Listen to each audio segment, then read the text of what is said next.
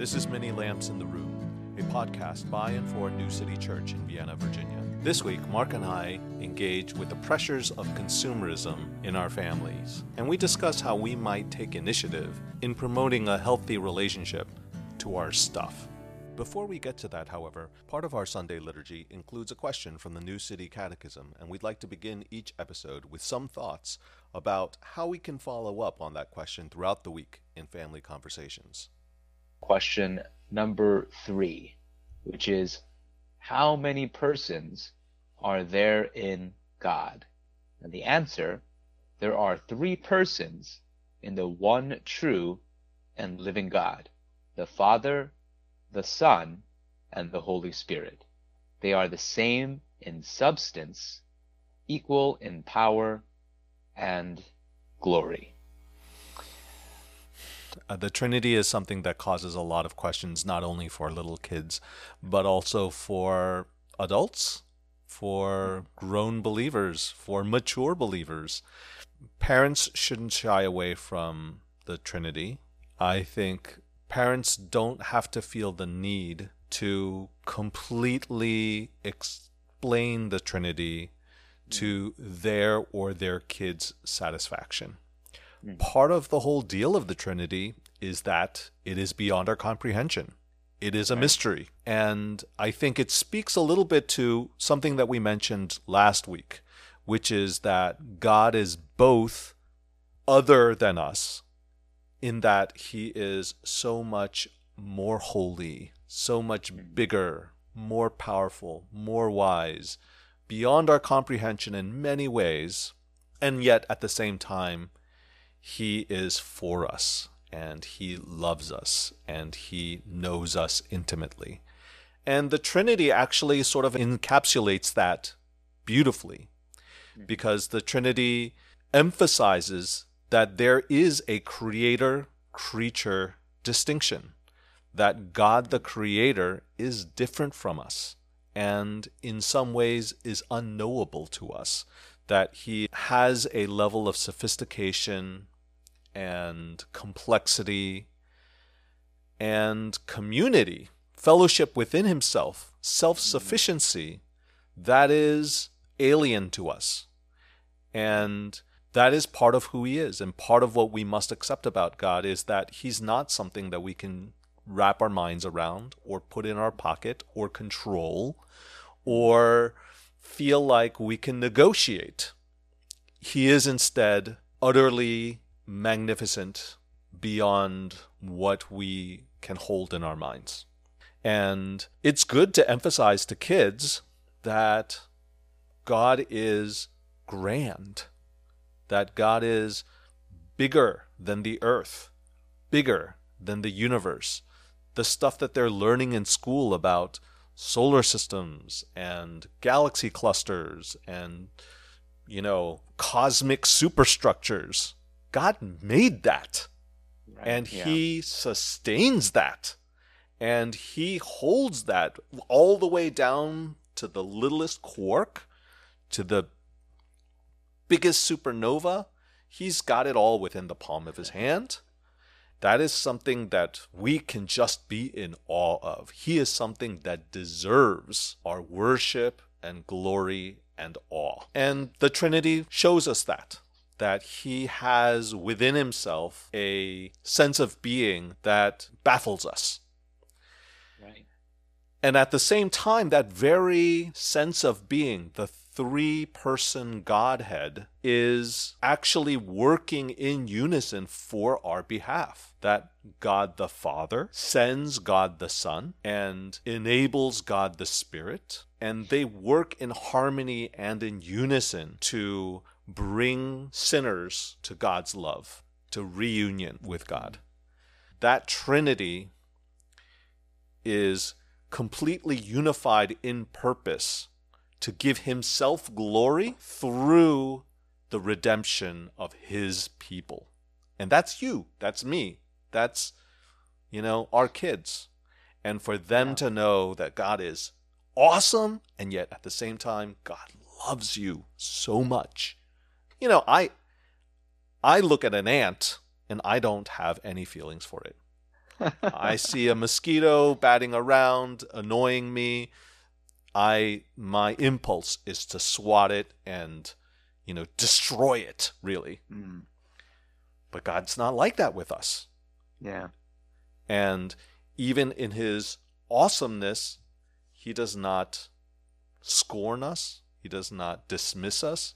Instead, he seeks us out and embraces us and pursues us.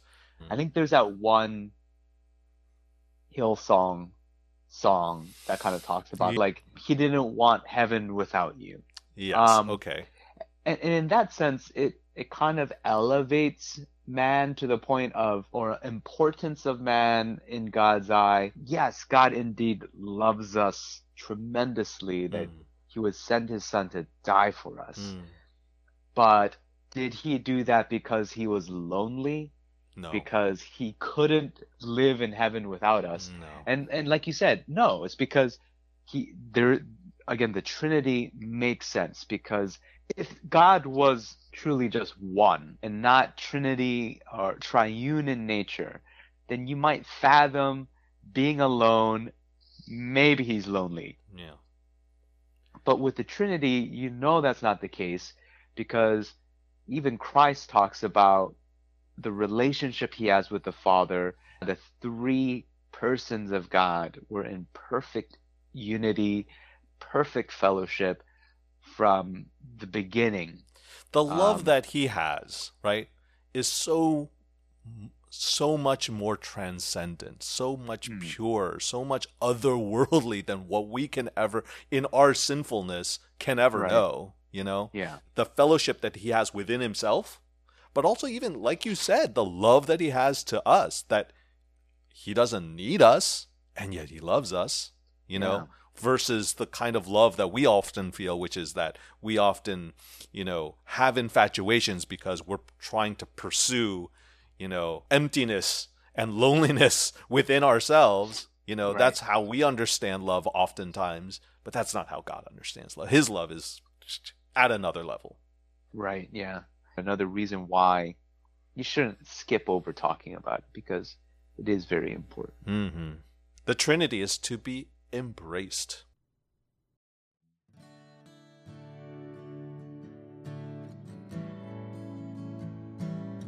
If if you just read through the Gospels with your kids and discuss the Gospel, that is that is a topic that will come up. If you read through Proverbs with your kids, that is a topic that is going to come up.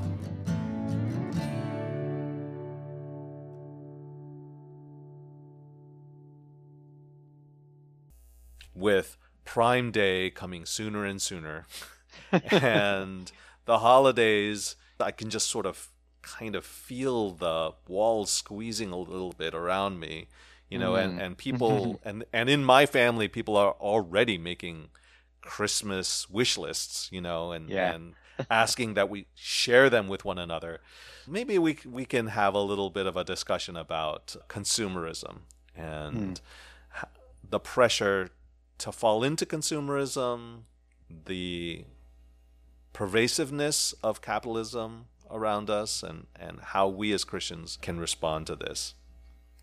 There's this draw that there's a, the newest, latest thing out there that you're missing out on, and and you need to add to your collection. Mm. Yeah, and I think it's something that you know, as Christians, it's something for us to be mindful of. What is consumerism? You know, like where does it kind of come from? Is it bad? Is it good? I think it would be useful to understand that it is kind of the air that we breathe, Mm-hmm. Right?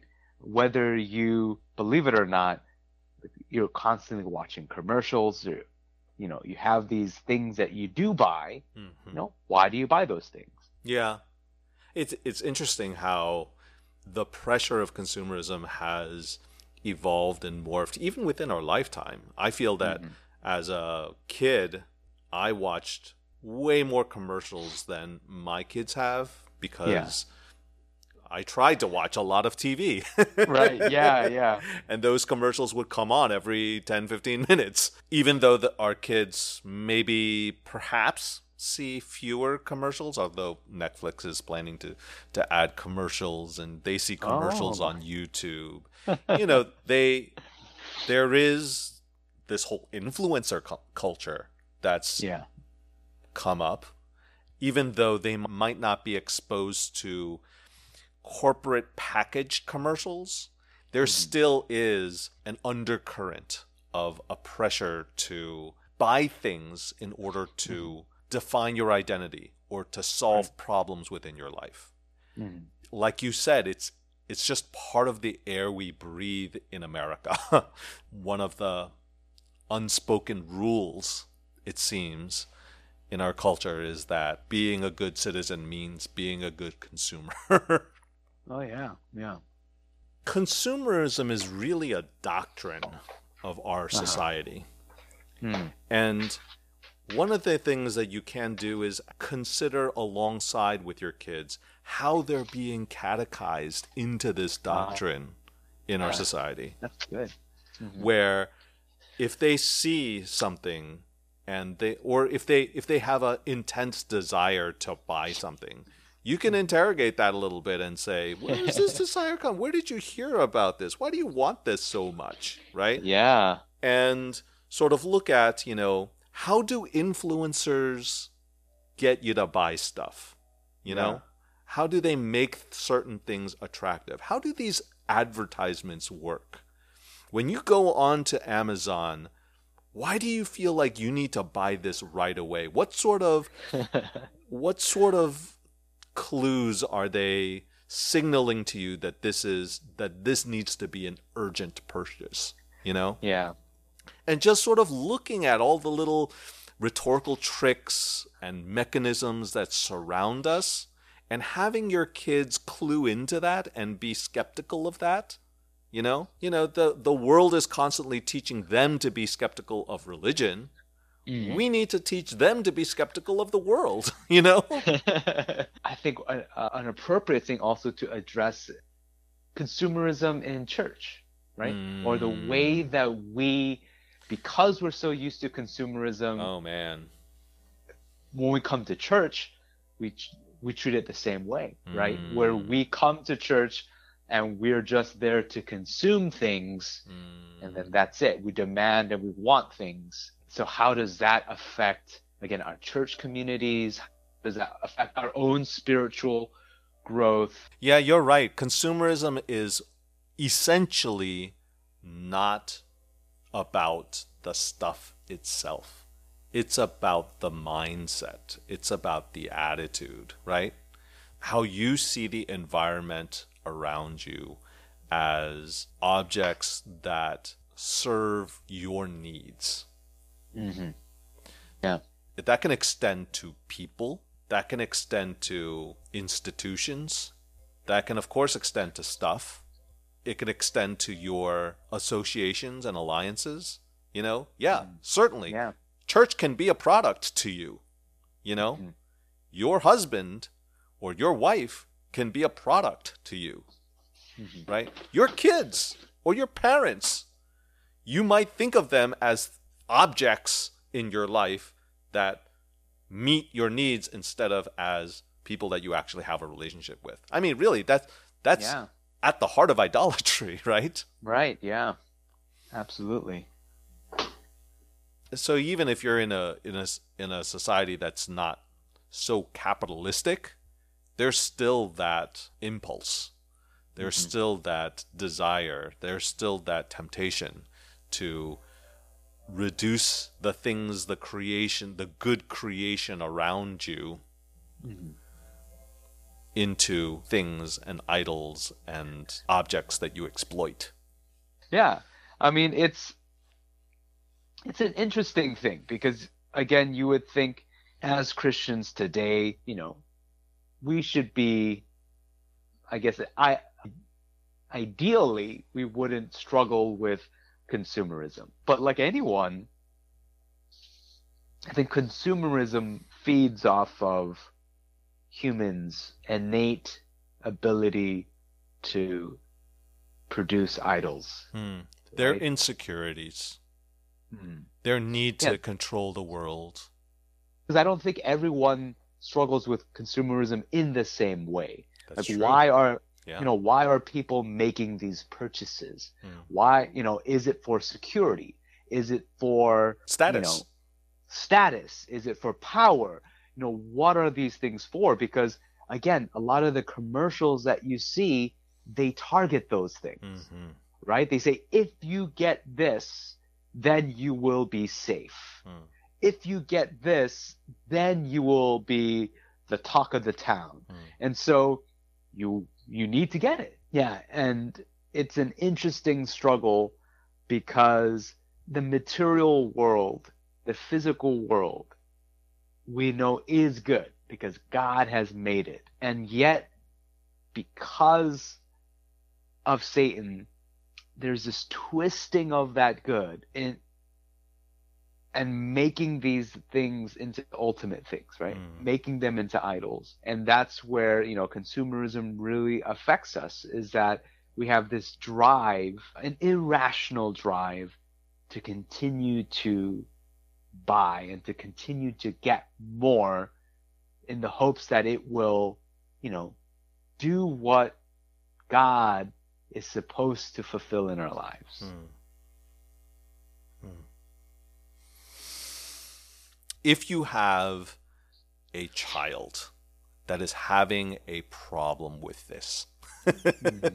Yeah. let's say you have a kid who is maybe a little bit too invested in Christmas presents. Maybe you have a kid who regularly throws tantrums if he doesn't get what he wants or if he sees things in the store that he just wants to purchase right away. How would you deal with that? What sort of things could parents sort of keep in mind to handle that kind of situation? Throw everything away. No, that, That is no, a that's- solution. You can start. I guess. I guess that could be a little bit ex- extreme, but yeah, that is something you could do. this idea that this child has that is unhealthy is that this object that they desire it's it's an idol right it has Mhm. become an idol that if only i had this i would be happy and everything would be right in the world Hmm. but i think every parent knows as soon as you buy that for them they play with it for the first couple days and then it's it's gone, Yeah. right? It's on to the next thing.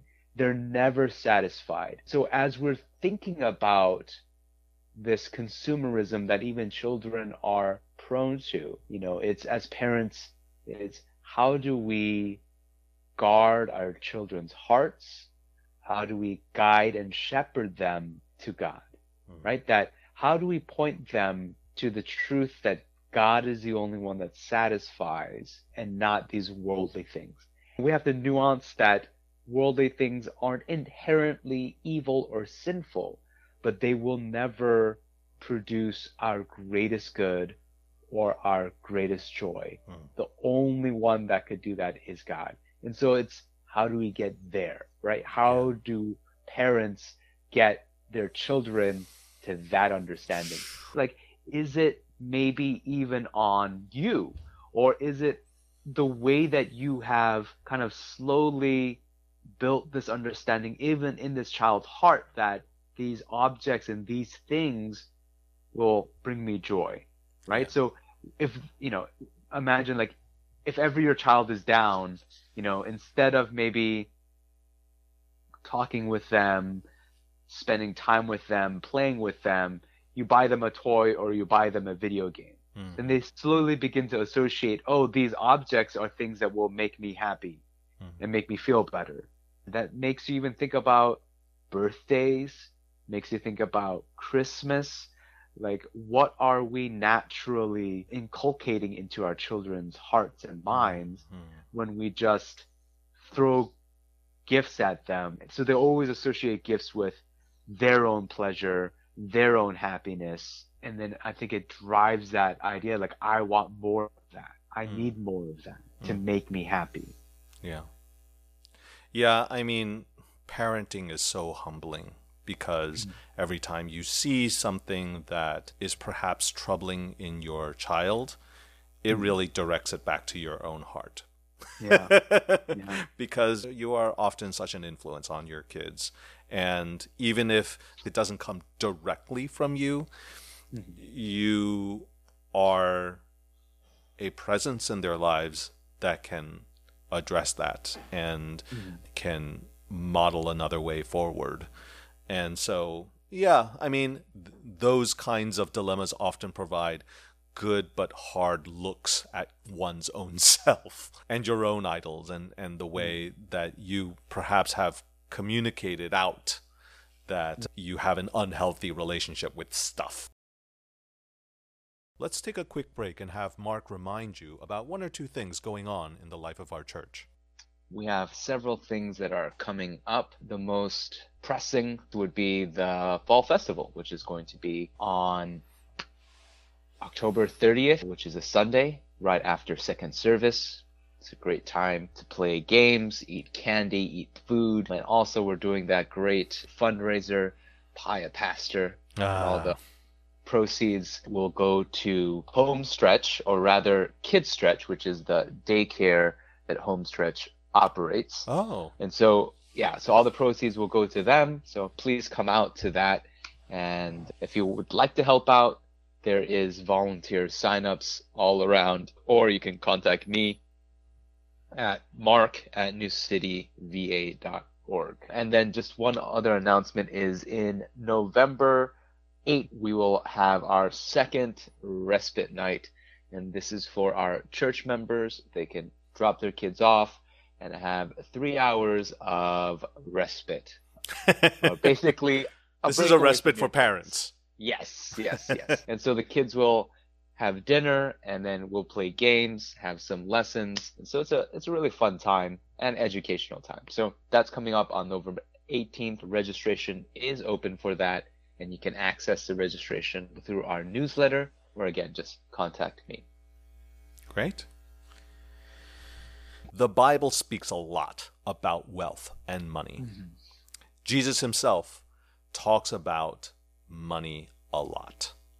And It's probably pro- the number one talked about topic, right? Yeah. yeah. So if you if you just read through the gospels with your kids and discuss the gospel, that is that is a topic that will come up.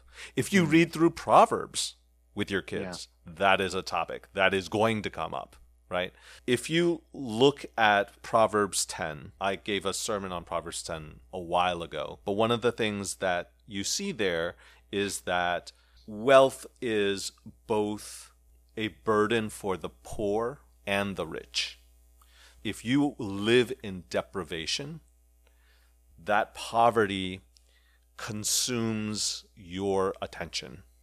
And that is kind of the only thing that you can think about. There is an oppression of of needing things, basic things. And there's also an oppression of constantly comparing yourself to those who are having it better.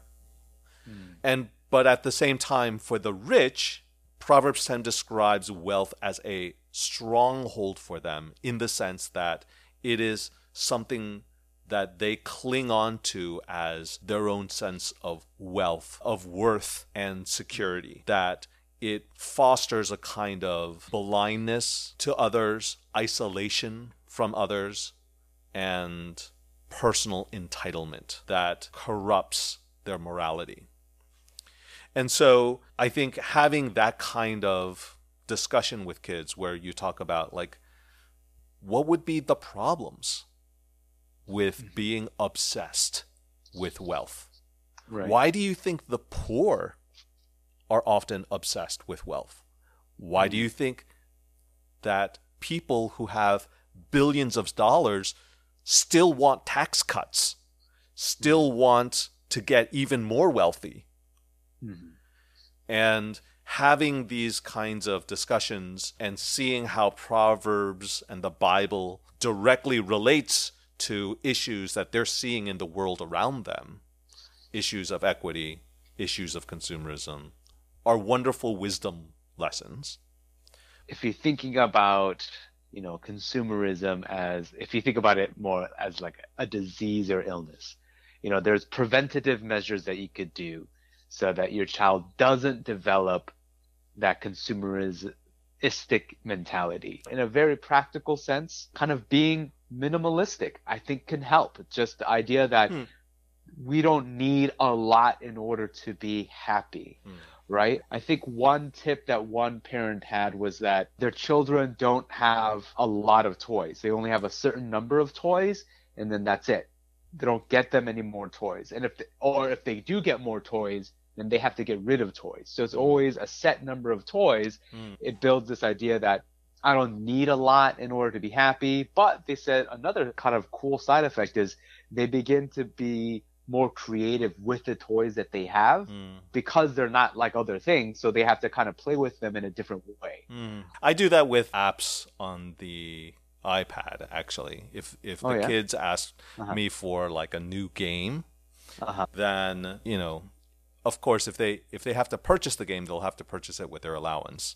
Uh-huh. Um, but even even if it's a game that I already have bought in the past and and is free, if they want it, I'll say, well, you're going to have to get rid of one of the games that you already have in your iPad. You mm-hmm. got to decide which one you're willing yeah. to kick out in order to get to pull another one in. Mm-hmm. And I think that just kind of teaches them, yeah, there's, uh, you know, is it actually worth it to get this thing that I thought I initially wanted? Mm. And so, yeah, like in general, just having less, I think helps just in their own minds. Like there's not a lot around, so I don't need things. So I think that could help. Another one, like, like gifts, right? Like on birthdays and on holidays, you know, some families are like, no gifts.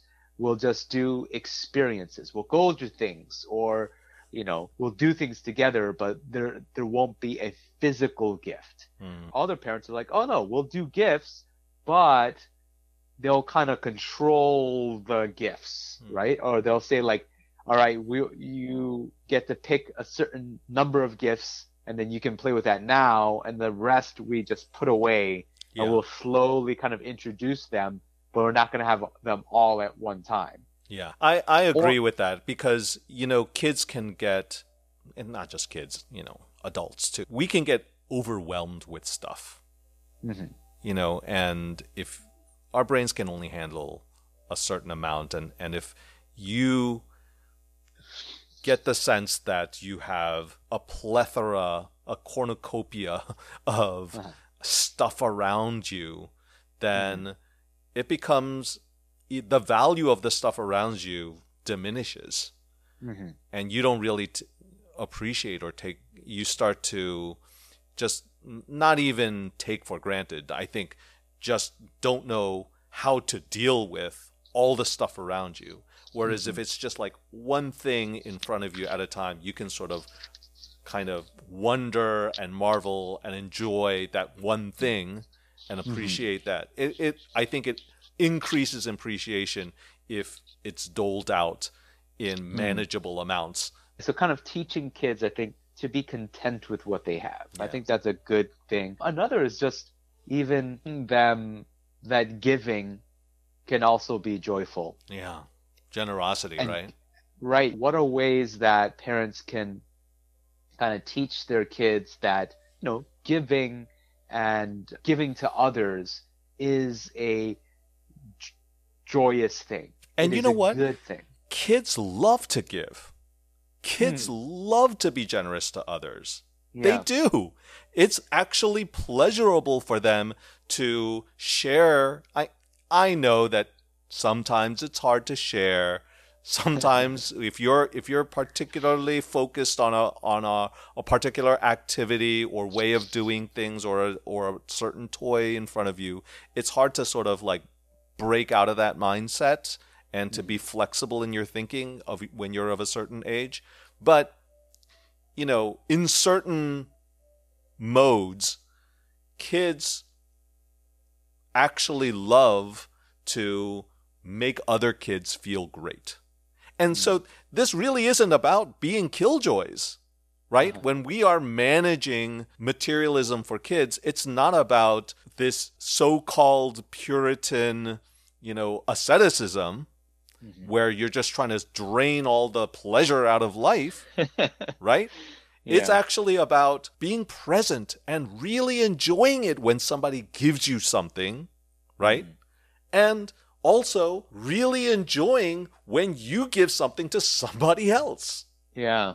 This is a recommendation for a local organization called Upcycle in Alexandria. They recently moved their location to share a makerspace on Eisenhower Avenue in Alexandria. But you can find them at upcyclecrc.org. And basically, it's a nonprofit organization that receives donations of materials that can be used and reused for crafts mm. and for making projects. So they will accept things like, you know, paper, leftover glitter, toilet paper rolls, mm. And they will store all that stuff. And you can actually purchase a membership, which allows you to actually go into their storage area. And anytime you need materials for a project or a craft or something, you can essentially kind of go through their bins and their shop, if you can think of hmm. it like that, Yeah. and get the stuff that you need, right? They also hold classes and workshops where they get kids together and and you can drop in and they'll have projects for kids to do. But what I'll do is I'll take a bunch of stuff that I have that I've been sort of holding on to and especially this is especially true for after the holidays. You will always have a ton of boxes and you know, wrapping paper and, you know, just lots of materials. And you can just gather that up, you know, organize it nicely and send it over to them and they can handle it instead of you having to, you know, tuck it away in, in some closet thinking maybe one day I'll do something with this with the kids, right? Mm. which which is a tendency that I might have. But and the, and they'll use that to do science projects and craft projects with with the rest of the community. And hmm. so I highly recommend that organization. Again, it's it's not an, a faith-based organization, but you know, along the lines of what we've been talking about, I, it's a it's a good resource in the community, especially especially if you live in or near Alexandria. It's called Upcycle, upcyclecrc.org. Mine is, you know, it's, you've probably heard this before, but I think it's a good reminder in light of, again, our topic today. Is I think especially because we have computers, we have our phones, we have the ability to purchase things in an instant. Hmm. So it's so much harder to restrain ourselves from purchasing things on a whim more than ever. Nobody one- nobody ever sleeps on it. right. And but that's that's the tip is that yeah, you should sleep on it, but not even just one day. I've heard it's like give it 3 days Oh, and if after 3 days you still want that item, yeah. then get it. Uh-huh. but most likely it's yeah within moments i usually figure out i don't need something And you can do that- you can do this with kids. yeah You can do this with kids. If kids say, "I want this," and I'll Mhm. you can totally say, I hear you. I'm a little busy right now. Let's actually table this. And then the next day, or as you say, three days later, you can come back to them and say, Do you still want this?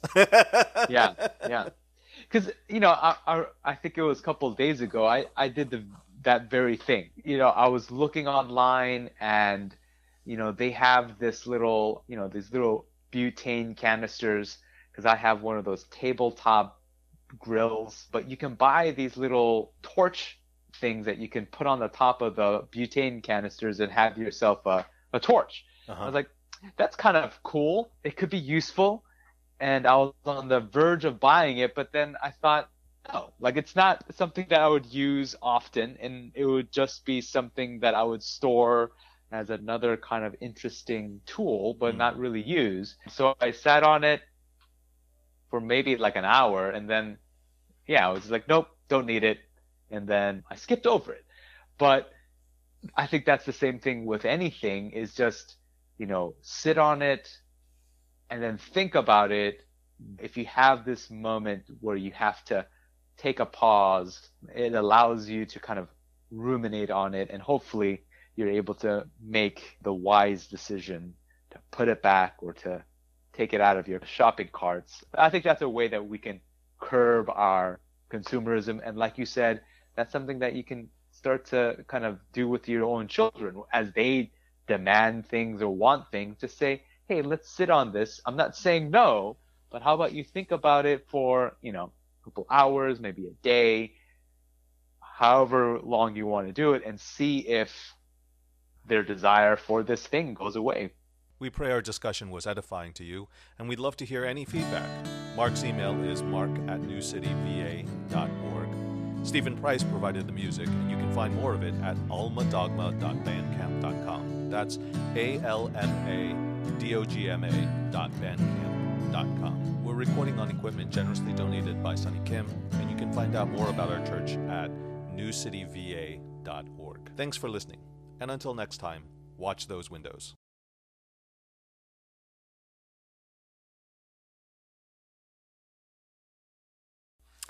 I have this deal with them where on Christmases and birthdays, they get to. I don't really buy them any presents, but mm. if they wanted to buy a present for themselves, I'll pay for half.